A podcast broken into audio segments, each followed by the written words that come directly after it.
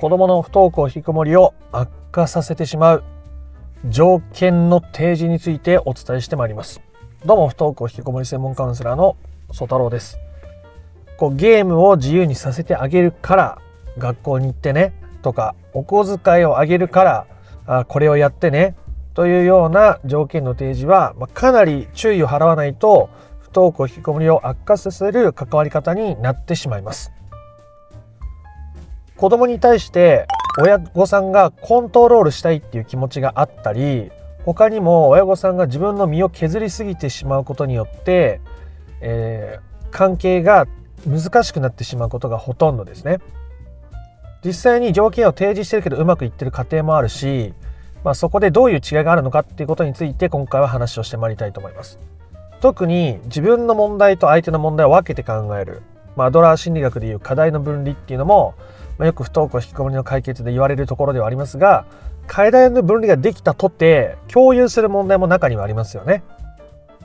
そういう時にどう考えていったらいいのかどう向き合っていったらいいのかっていうことを話をしていくことになりますので不登校引きこもりを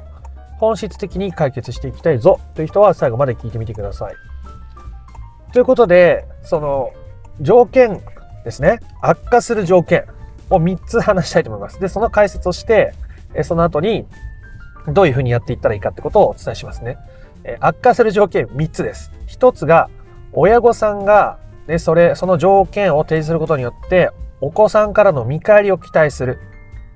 ということです。代わりになんかしてもらおうとすること。これ2つ目似てますが、お子さんに対する変化を願うということですね。学校に行くとか、そういうことですね。え3つ目が親御さんが自分を消耗させすぎてそれをしてしまうということです。この3つがその条件に入ってないかっていうことをチェックして取り除くことがめちゃめちゃ重要になります。ここができているかできてないかでめちゃくちゃ違うんですね。一番の肝はこの3つが取り除かれている時親子は対等な目線で向き合うことができているということになるということが大切なポイントでございますね。まずお子さんに対しての見返りを期待すると。まあ、見返りも期待もまあ似たようなもんですが、見返りを求めてしまうということから話していきますが、じゃあ、お小遣いこれこれこれあげるから、家の中でこれこれこれしてね、みたいなことをしてしまうときに、親御さんが一方的に子供にその条件を押し付ける。ね、これあげるんだから、これしてよみたいになってしまうと、ね、子供をコントロールしようという気持ちがそこに見え隠れするわけですね。そのコントロールしようとする気持ちを子供というものは非常に敏感に察知するわけです。自分を変えようとしている。そして自分を変えようとしているっていうことはどういうことかっていうと、自分を否定しているっていうこととほぼ一緒なわけですね。今の自分じゃ良くないから親はそれを変えようとしている。つまり親は今の自分を否定しているっていうふうに感じられやすいわけです。今のままじゃダメだって言われてるみたいな感じですね。でその状態で頑張るっていうのはとても苦しいものだったりします。なので、えー、見返りを求めるということは、基本的には難しいと。状況を悪化させるということでございますね。で変化を期待する。ね。変化を期待する。じゃあ、ゲーミングパソコン、ね。スイッチ、えー、何でも好きにやっていいよ。じゃあ、じゃあ、じゃあ学校行けるの？みたいな、ね、変化を期待してしまう。それをすることによって、で子供に対する変化を期待してしまうのであればそれを手放すことは大切です。でこれは条件の時だけじゃなくて例えば親御さんが自己需要に取り組むとかお子さんから真の自立をするといった時にもこれをしたら子供が変わってくれるんじゃないかな。ね、そうして取り組むことは結果的に根本的な部分を手放してないので、え、問題を大きく解決することは難しいです。まあ、解決に向かう過程でね、だんだんとそうした気持ちに気づいて手放していくってことができればいいので、いきなりね、手放したかったとしても全然悪いことじゃないです。ね、そんなに何でもかんでもいきなり手放せるもんじゃないことは、あ多くの人間がそういうふうにできてるからですね。しょうがないと思います。僕もその一人ですし。なので、うんと、お子さんに対して変化を期待する、変化を期待しちゃう気持ちをまたね、自己需要しながら、あるがままに受け入れながら、それでもそれがお互いにとって本質的な解決に向かうものではないので手放していきましょうというのが大切なポイントですね。まあ、変化を期待する、ね、で、しなかった、がっかりする、失望する、みたいなことになっちゃうじゃないですか。期待するから、その落差で失望が生まれる。変わんなかった。ああ。ね、変わんなかった。ああ。ってことは、変わってない今の状況良くないって思ってる。じゃあそれは今の子供に対して価値がないって思ってる。そんな状態で相手といい関係が築けてお互いにね、心の底から腹を割って話せるかって言ったら、むずいじゃないですか。ほぼ無理ですよね。そんな状態で腹割って話すの。腹割りたくないですよね。自分のことに価値がないって思ってる人と。ってなっちゃうので、えー、変化を求めるっていうことも、こう条件を考えるときに手放していけるといいですよね、ということですね。で、もう一つが、見返りを求めるじゃないですね。自分が消耗するとこまでやらないということです。で、親御さんの中には、ね、お子さんのことをなるべくね、言うことを聞いてあげようと。ね、子供の自由にさせようという中で、えー、じゃああれしていいよ、これしていいよ、これもあげるね、これもしてあげるね。じゃあ送迎もするよ、何もしてあげるね。ね。そういうことをしてしまうことが親御さん自身を消耗させないかということがとても大事なわけです。じゃあ子供にね、ゲーム今まで我慢させてきたからゲーム自由にさせてあげようと。ね。じゃあ私はそういうべきねばも手放して子供に自由にさせてあげるんだと。ね。ここまではすごい素晴らしいですが、じゃあ子供がそれで余重ゲームをやると。ね。で夜中ギャーギャー騒いでゲームやってると。でも子供を自由にさせて見守ることが大切なのだからと言って、え親御さんが夜寝れないね。で、子供の方が家の中で支配的な立ち位置になって我慢することになるっていうことも起こり得るわけですよ。で、実際起きてる家もありますよね。なので、そういう時に自分が消耗するっていうところをちゃんとクリアしてないと、対等じゃないわけです。相手が支配的になってこっちが我慢してる。ね。こっちが支配的になって相手に我慢させるのも良くないし、相手に支配権を握らせてこっちがそれに従うっていうのも結局本質的な解決から離れてしまってるわけです。で、本質的な解決ができている状態っていうのはここで対等になれるってことが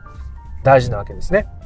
だから自分の問題と相手の問題を切り分けた後にじゃあどうしようって話ができるわけですよ。こっちの意見だけで押し付けずに相手のことを聞き入れるだけじゃなくてね、あなたがそうしたいのはわかる。でもお母さんとしてはこういう都合がある。で、お母さんがここ、これをあなたにそれ以上してしまうのは、お母さんの方が負担が大きくて、ちょっと正直対等じゃない気がするから、そこは、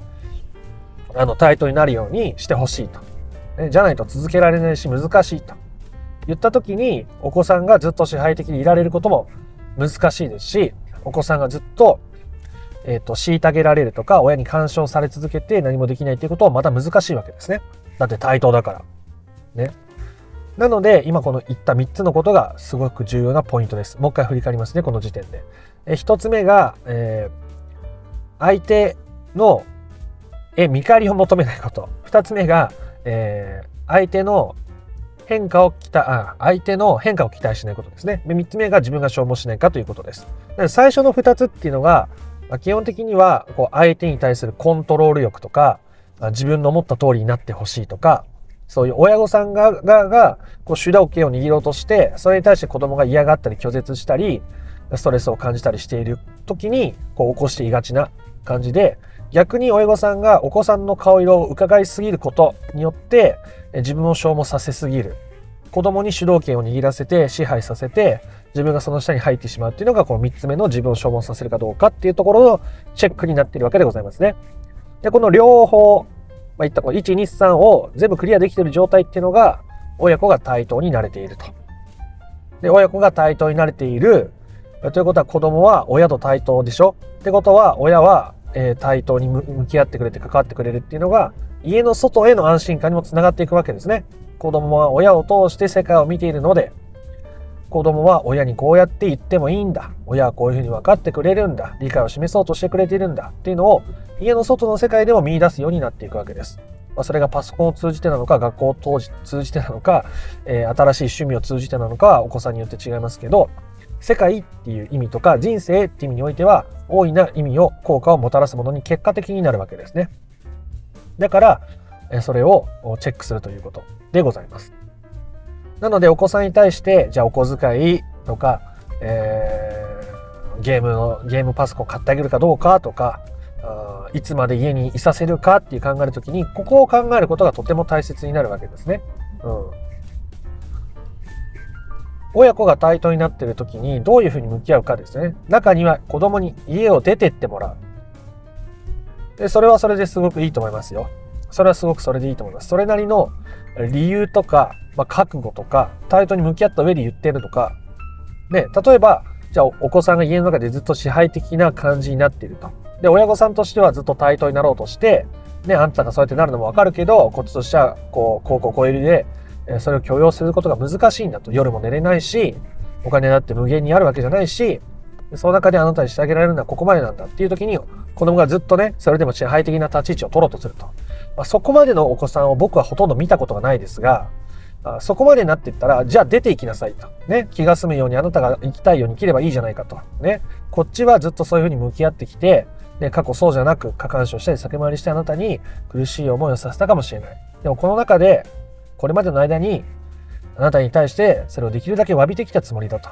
で、振り返って自分の生き方を見つめ直してきたつもりだと。で、それで、あなたのことに対しても理解しようと努めてきたと。で、あなたに求めるばかりじゃなくて自分が変わるってことを意識してきたと。その上であなたがそういう態度を取り続けるのであれば、いくら子供といえども、これ以上一緒に暮らすのはできないと。だから出てってくれと。ね。っていうふうに家から追い出すとか、ね、そういう関わりをするってことは、ある種とても大切なわけです。まあそういうふうになるかならないか、どういう状況かご家庭によって違うので、